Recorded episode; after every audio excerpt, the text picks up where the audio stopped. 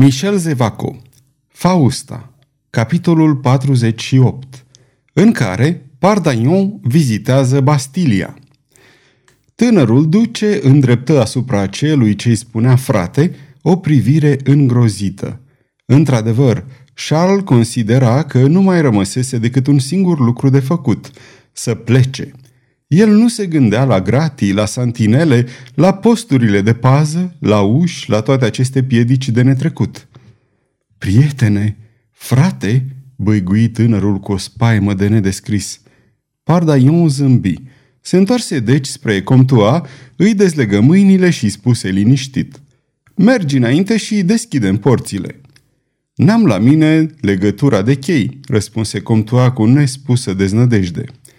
Iată, rosti Pardagnon zeflemitor și întinse temnicerului buimăcit legătura de chei. Voi, ceilalți, continuă cavalerul adresându-se celor patru soldați, mergeți lângă el și, dacă face o singură mișcare în plus, doborâți-l. Tactica era admirabilă. Pardagnon, încredințând o misiune de încredere acestor oameni, părând că se bizuie pe ei în privința securității, dându-le în sfârșit un prilej de gândire, făcea din ei ajutoarele lui. Ce vreți să vedeți?" întrebă temnicierul. Pe prizonieri," răspunse Pardagnon. Câți deținuți se află în carcere?" 26, din care 8 în turnul din nord, care e serviciul meu special. Să-i vedem deci pe cei 8 din turnul din nord. Comtua aruncă în jur o ultimă privire, ca și cum ar fi sperat sosirea neașteptată a unui rond, apoi, socotind orice rezistență inutilă, deschise o ușă lângă aceea pe care se cobora la subsol. Și cu toții începură să urce. La primul etaj, într-o încăpere spațioasă și destul de bine aerisită, se găseau trei tineri care dormeau neîntorși și care, la zgomotul celor ce intrau în carceră, se deșteptară năuci. Domnilor, li se adresă Pardagnon, vă rog să vă îmbrăcați la repezeală și să mă urmați. La ce bun, zise unul dintre ei, ca să ne duceți în piața grev? Sau ne duceți să ne terminăm noaptea lângă iubitele noastre? întrebă un al doilea. Dumneata ai ghicit, domnule, răspunse Pardagnon. La rostirea foarte firească a acestor cuvinte, deținuții se ridicară toți deodată și, tremurând din toate mădularele, coborâre din paturi – cel care vorbise la urmă se îndreptă spre cavaler și spuse Domnule, ascultați-mă, acesta e domnul de Chalabr, de 22 de ani, iar acesta domnul de Monseri, de 20 de ani. Eu personal, marchizul de Saint-Malin, am 24. Vă spun acestea ca să vedeți ce cumplită cruzime ar fi din partea dumneavoastră să ne oferiți libertatea în momentul când așteptam moartea, dacă această libertate nu-i decât o ironie – Domnule, am fost condamnați la moarte de domnul de Ghiz, pentru că suntem niște nobili credincioși maestății sale. Îndurați-vă și spuneți-ne adevărul. Unde ne duceți?" V-am spus," răspunse Pardaion cu o seriozitate pătrunsă de o mare milă. Suntem deci liberi?"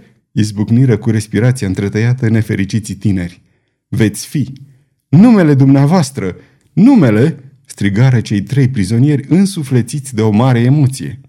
Deoarece mi-ați făcut cinstea de a mi le spune pe ale voastre, pe mine mă cheamă Cavalerul de Pardaion.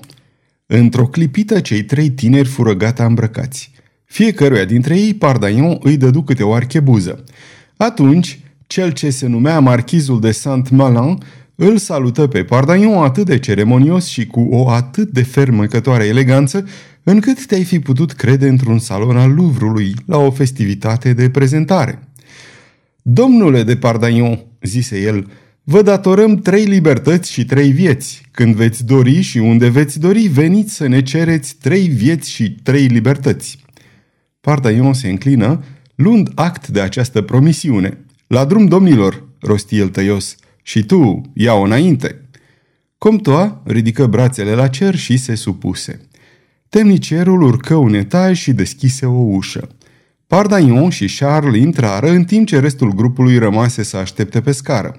La lumina felinarului, Pardaion văzu un moșneag curățel îmbrăcat cu o expresie de nobilă inteligență pe chip. Lucra la lumina unei lămpi la desenarea unor planuri așternute pe cartoane. La vederea acestor vizitatori nocturni, omul se ridică, salută și zise Fiți binevoiți în locuința pe care Marea Caterina a binevoit să-i ofere lui Bernard de Palissy.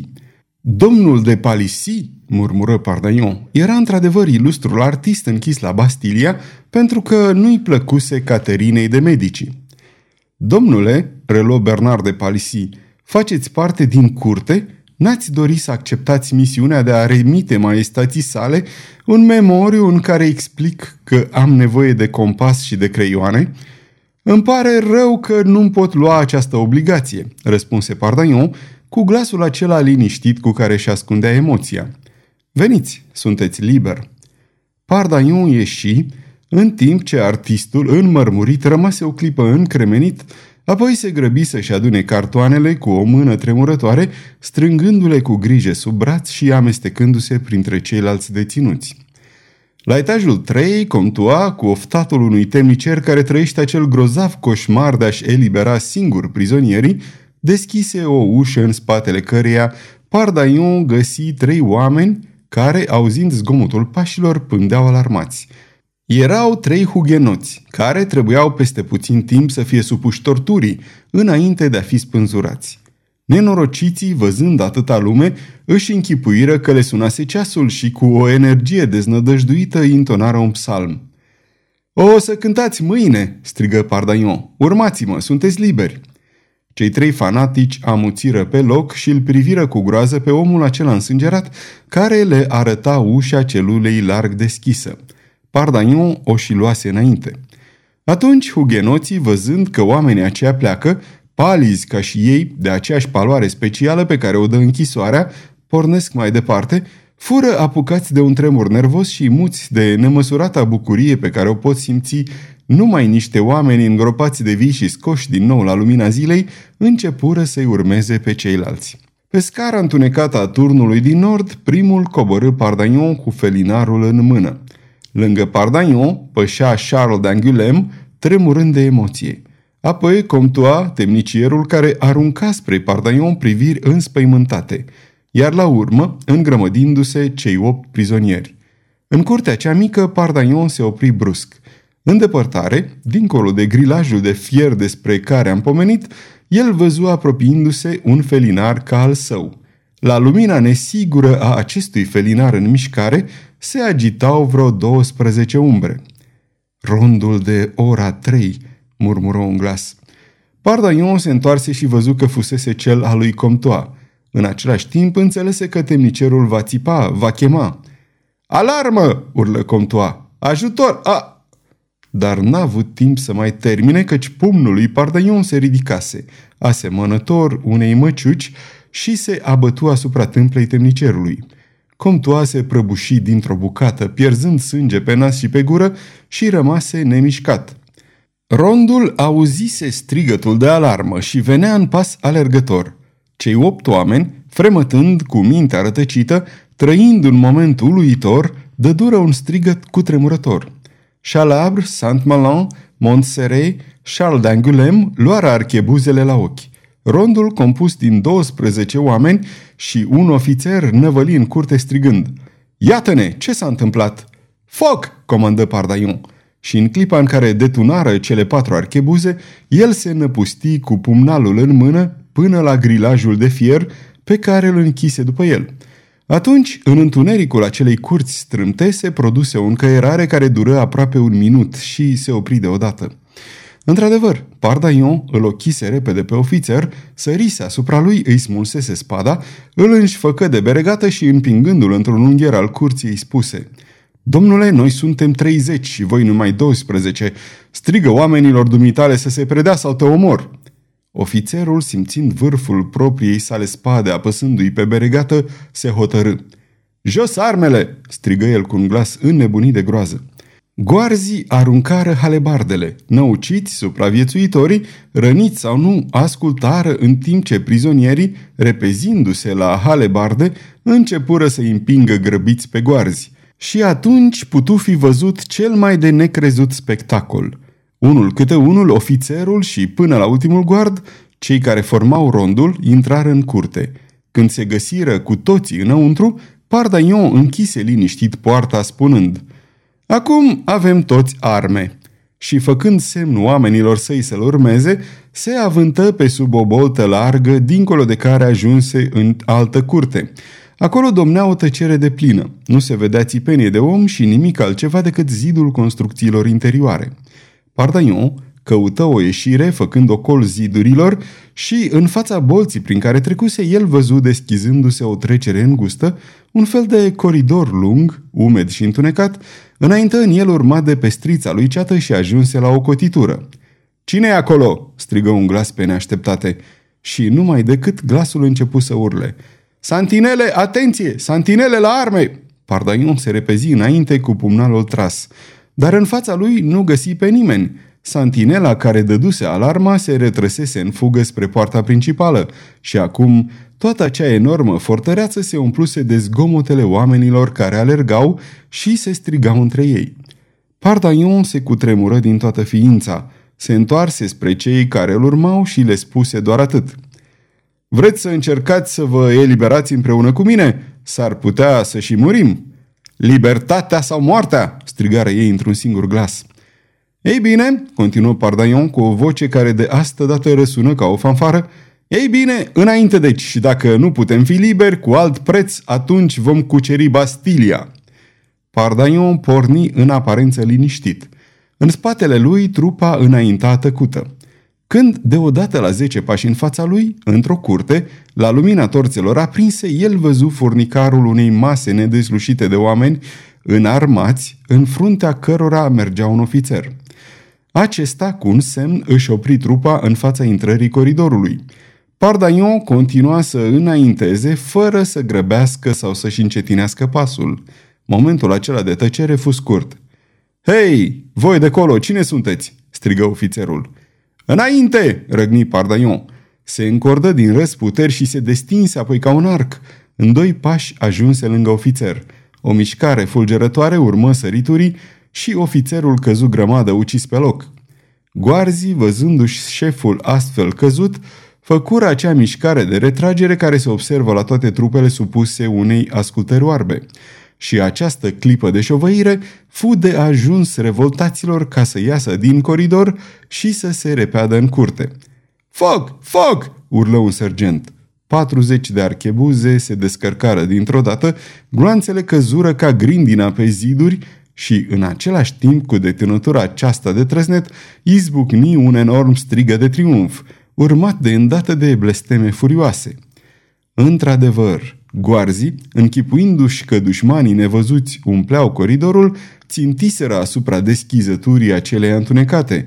Doar lumina focului produs de propriile lor archebuze le scosese la iveală că pe culoar nu se afla nimeni și aceasta tocmai în momentul când din dreapta, din stânga, din spate fură atacați de halebardele revoltaților. După descărcarea archebuzelor, goarzii se pomeniră dezarmați, pentru că era nevoie de aproape două minute ca să le încarce la loc. Atunci, în mijlocul blestemelor răniților și al înjurăturilor, a avut loc în curtea aceea o a doua bătălie. Înfricoșătoare încăierare, cu atât mai groaznică cu cât, aruncând torțele, goarzii se serveau acum de archebuze ca de niște măciuci, doborându-se unii pe alții. Și în această îngrămădeală, fără cap și fără coadă, spectacol delirant, Pardaion, cu pumnalul său lung în mână, se năpustea cu capul înainte, izbea la stânga și la dreapta, trecea, tăia în grămadă, își croia drum semănând spaima. Se scurseră două sau trei minute. Curtea era plină de sânge. Goarzii zăpăciți, apoi copleșiți de o groază nebună, fugeau, se loveau unii de alții și veneau în fugă. Era o viziune de iad, o indescriptibilă goană prin culoarele și curțile Bastiliei. În curtea cea mare, vreo 30 de cadavre zăceau pe lespezile de piatră. Pardaion, Charles d'Angoulême, Montserie, Saint-Malin și Chalabre ținură un sfat de câteva secunde. Se hotărâră ca ei cinci să atace poarta de intrare. Aici colo mai pocneau încă focuri de archebuze, din când în când treceau grupe de goarzi uluiți trăgând unii în alții. Pardaion ajunse în fața porții de la intrare. Acolo se baricadaseră vreo 20 de goarzi. Pardaion, cu o lovitură de cot, sparse geamul ferestrei, în fața celor asediați apăru capul său însângerat, zbârlit, amenințător, care le urlă. În numele regelui, predați-vă! În Bastilia se află 2000 de regaliști! Trăiască regele!" strigară asediații. Aruncați armele!" Archebuzele și halebardele trecură printre gratiile ferestrei. Bine, nu mișcați sau sunteți oameni morți! În același timp, Saint-Malin, Montseri și Chalabre deschiseră larg poarta și coborâră podul mobil. Plecați!" le strigă Pardaion. Dar dumneata? Plecați odată, ce dracu! Adio, domnule de Pardaion! Aduceți-vă aminte de ceea ce vă datorăm!" Toți trei săriră pe pod și dispărură în noapte. Charles îl privea pe Pardaion fără să înțeleagă, dar plin de acea încredere nețărmurită pe care o avea în el. De ce nu fugea și el? Totuși, situația care, după ce fusese tragică și era acum atât de favorabilă, amenința să redevină grea. Într-adevăr, bătăilor toxismului Bastiliei le răspundeau acum alte toxisme din Paris. Se făceau auzite zvonuri îndepărtate. Ce se petrecea? Pardaion punea stăpânire pe Bastilia, dar ce mai urmărea după cucerirea Bastiliei se apropie de fereastra zăbrelită, în spatele căreia înghețaseră de frică cei 20 de goarzi, terorizați de zgomotele pe care le auzeau, fiind convinși că Henric al III-lea se afla la Paris. Care-i șeful?" întrebă Pardaion. Un sergent se apropie spunând, Îndurare, n-am făcut mai mult rău decât au făcut alții." Liniștește-te, prietene," îi spuse Pardaion. Ai să rămâi în viață. Dăm numai cheile celulelor și îi făm plăcerea să ieși afară împreună cu șase dintre acești viteji. Câteva clipe mai târziu, el îi se alătură lui Pardaion cu șase oameni, fiecare dintre ei având o legătură de chei. Prietene, îi se adresă Pardaion, regele vrea să-i vadă încă în noaptea aceasta pe deținuții din Bastilia, în afară de cei din turnul din nord. Du-te și adu încoace pe ceilalți și caută să te miști repede dacă vrei să se uite că ai fost printre oamenii lui de ghiz. Sergentul porni ca din pușcă. Trecură zece minute. În Bastilia, zgomotele începuseră să se stingă treptat. Și dacă din când în când se mai auzea câte un strigăt, acela era de trăiască regele. Dar în afara Bastiliei, Parisul, deșteptat la toxismurile bisericilor, se înarma și umplea străzile. Nu se știa încă de ce, nici de unde venise alarma, dar curând Charles d'Angoulême îl privi pe Pardagnon într-un fel care însemna limpede că prea se jucau cu dracul, dacă așteptau mai departe. Pardagnon începu să râdă și zise Mă gândesc la mutra pe care trebuie să o facă guvernatorul Bastiliei, domnul de Bussy Leclerc, auzind strigătele trăiască regele. Începuse să se lumineze. Străzile se umpleau de cetățeni speriați. Patrule de oameni înarmați treceau în goană. Grupuri se îndreptau spre porțile orașului, iar mulțimea poporului se repezise la metereze ca să respingă atacul. Deodată în fața ochilor lui Pardagnon și ai lui Charles d'Angoulême apăru o ceată ciudată, o ceată compusă din oameni slabi, cu obrajii subți, livizi, cu priviri rătăcite și pâlpâitoare, ca cele ale păsărilor de noapte orbite de lumina zilei. Cei mai mulți erau în zdrențe, iar unii abia acoperiți cu câte ceva. Toți purtau însă pe chipuri pe cetea uimirii și în cântării pe care Pardaion o observase și la cei cărora le deschisese personal ușile închisorii. Oamenii aceia erau restul de 18 deținuți. În fața porții larg deschise, în fața podului mobil coborât, ei se opriră cu o teamă plină de neîncredere. Inima lui Pardaion era mișcată de o nespusă emoție. Ei bine?" întrebă el. Ce mai așteptați ca să plecați? Hai, plecați, ce naiba, din moment ce sunteți liberi." Atunci, din mijlocul acestor oameni, izbucni un strigăt nemaipomenit, făcut din hohote, din urlete nedeslușite ale bucuriei lor turbate. Și, ridicând brațele la cer, îmbrâncindu-se, năpustindu-se, se repeziră la podul mobil. În câteva clipe, ceata lor ieșită din minți se risipi prin străduțele învecinate. La Bastilia nu se mai aflau deținuți.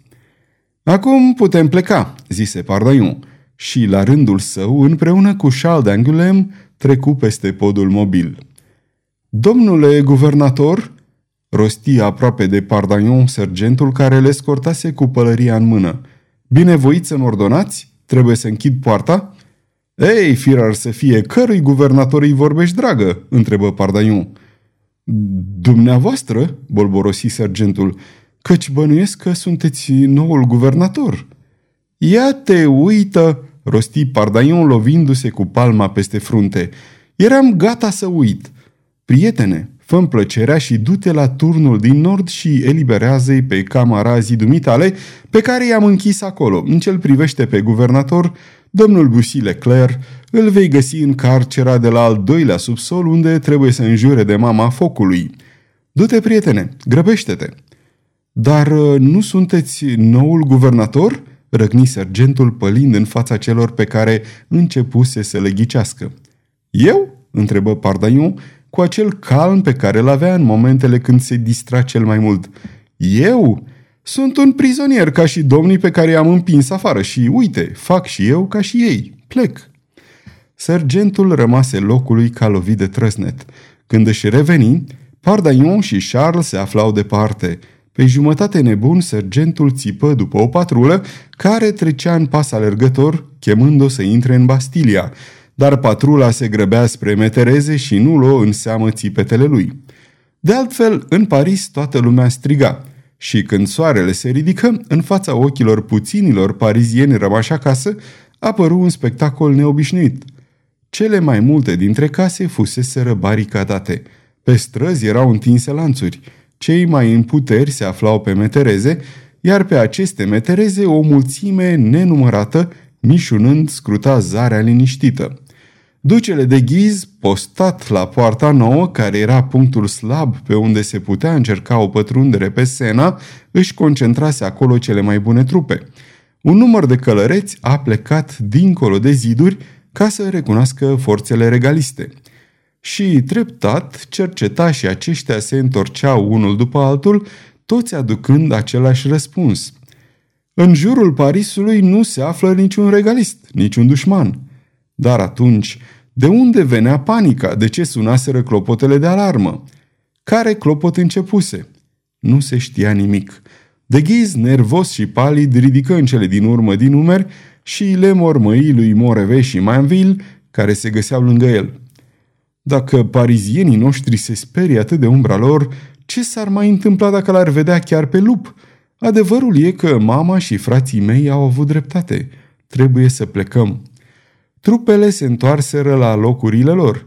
Mulțimea a revenit în Paris, puțin cam plouată. Lanțurile fură strânse și baricadele dărmate.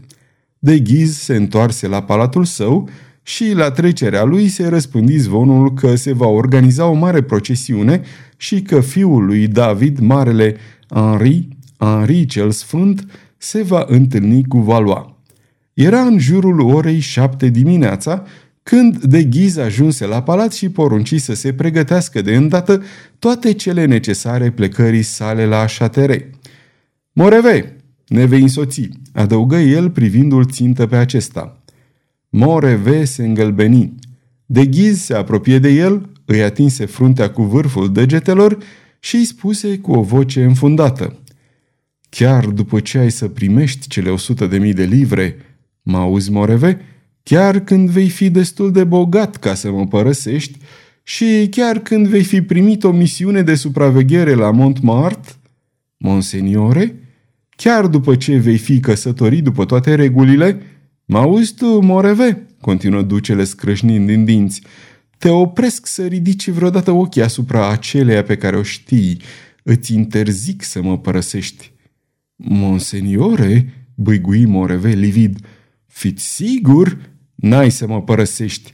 Ai să locuiești aici. Și în drum spre șatere vreau să fii tot timpul pe lângă mine dacă dorești ca acel cap pe care l-am atins adineauri să-ți rămână pe umeri.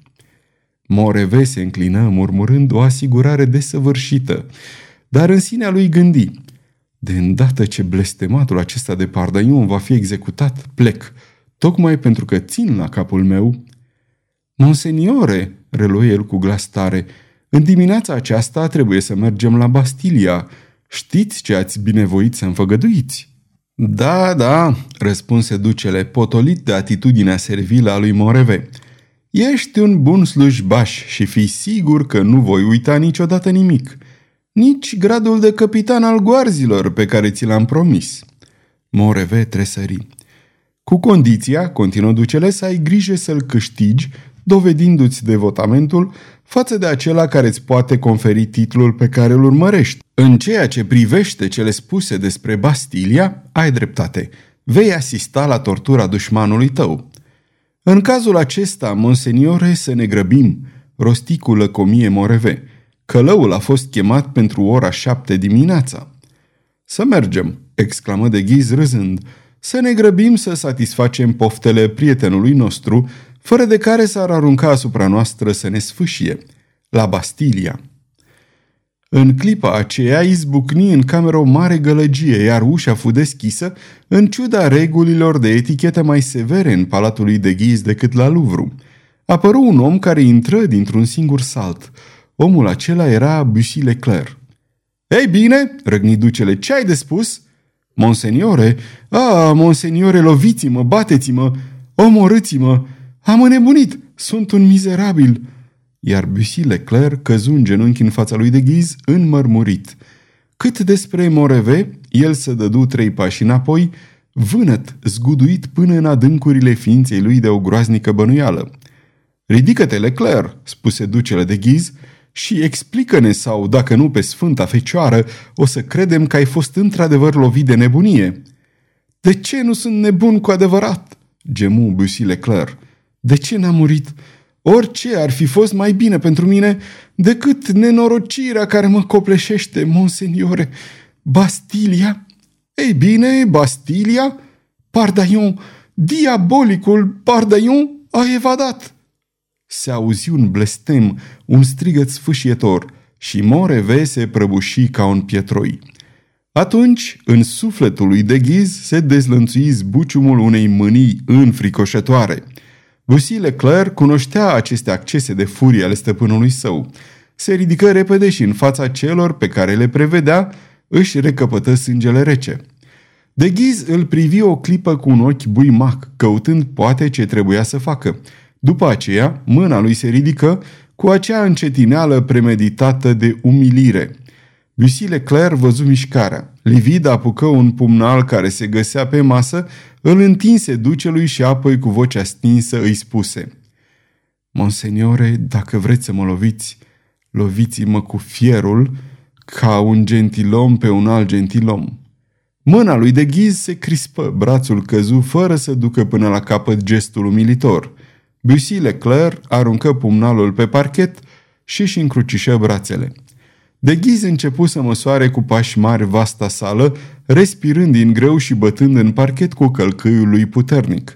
Ducele se potoli treptat, se întoarse spre Bussy Leclerc, îi întinse mâna și spuse N-am avut dreptate, Bussy, să rămânem prieteni, dar povestește-mi cum s-au petrecut lucrurile." Atunci, cu cuvinte întretăiate, Împletite cu înjurături, suspine și blesteme, Bussy Leclerc începu povestirea fantasticului duel din fundul carcerei. În timpul acestei povestiri, i se redeșteptă orgoliul. Orgoliul său de maestru duelgiu de care n-avea nimeni dreptul să se atingă și Bussy Leclerc se învinui de imprudență, strigând sus și tare că era un om de nimic. Totuși, Bussy Leclerc îl înfruntase cu puțin înainte pe de ghiz și se dovedise curajos, arătând că, la urma urmelor, era mai bun ca alții. Dar când sosi momentul mărturisirii că fusese dezarmat pentru a doua oară, Bussy Leclerc simți cuvintele sugrumându-i se în gâdlej. Și atunci Bussy Leclerc minți. Minți jurând că îl va ucide pe Pardaiu în chinuri groaznice, el fiind pricina minciunii sale – născoci niște peripeții, se cufundă în amănunte și dovedi că Pardagnon fusese cel dezarmat. Tocmai în momentul când mă aplecam, adăugă el, ca să-i ridic spada, mi-a expediat în mod josnic o asemenea lovitură de pumn că putea omorâ și un bou, astfel că îmi pierdui cunoștința și, când m-am deșteptat, eram singur, închis în carceră. Dar aceasta nu este tot. Povesti atunci încăierările din întuneric adevărate bătălii, încât puteai crede că Pardagnon comanda o armată. Ba, noi am și crezut, în prezența acestei armate și în faptul că regele era la Paris. În cele din urmă povesti fuga deținuților din Bastilia, eliberați de diavolul de Pardaion. Bine, rosti de ghiz, am să fac tot ce am să pot împotriva acestui răufăcător de temut. Și, pe dată, începu să scrie grăbit un ordin. Iată, zise ducele terminând de scris și semnând. Ordinul acesta să fie strigat neîntârziat de crainici, căci dacă derbedeul a deschis poarta celor 26 de deținuți din Bastilia, a făcut-o numai ca să formeze o bandă pe care să o pună la dispoziția lui Valois. Chalabre, Saint-Malin și Montserie se găseau printre deținuți. Într-adevăr, niciodată nu i-ar fi trecut prin minte lui de Ghiz sau oricărui alt om cu judecată că Pardagnon, în situația disperată în care se găsise, și-a pierdut timpul să deschidă porțile Bastiliei unor deținuți doar pentru plăcerea de a elibera. Bussy, continuă ducele de Ghiz, te iert. Ah, monseniore, băigui Leclerc, care se aplecă peste mâna ducelui și o sărută. Să nu mai vorbim despre această monstruoasă întâmplare decât ca să ne ferim de asemenea aventuri. Moreve, Mainville, Bussy, voi toți trei sunteți legați de aci înainte de mine cu ceva mai puternic decât prietenia, devotamentul și ambiția. Prin ce atunci, monseniore? întrebă cu sufletul la gură Moreve, care și revenise în fire. Prin teamă, continuă ducele de ghiz, toți patru suntem stăpâniți de gândul că Pardagnon vrea să ne omoare până la ultimul. Ei se înfiorară pentru că, într-adevăr, la aceasta se gândeau și ei. Sfârșitul capitolului 48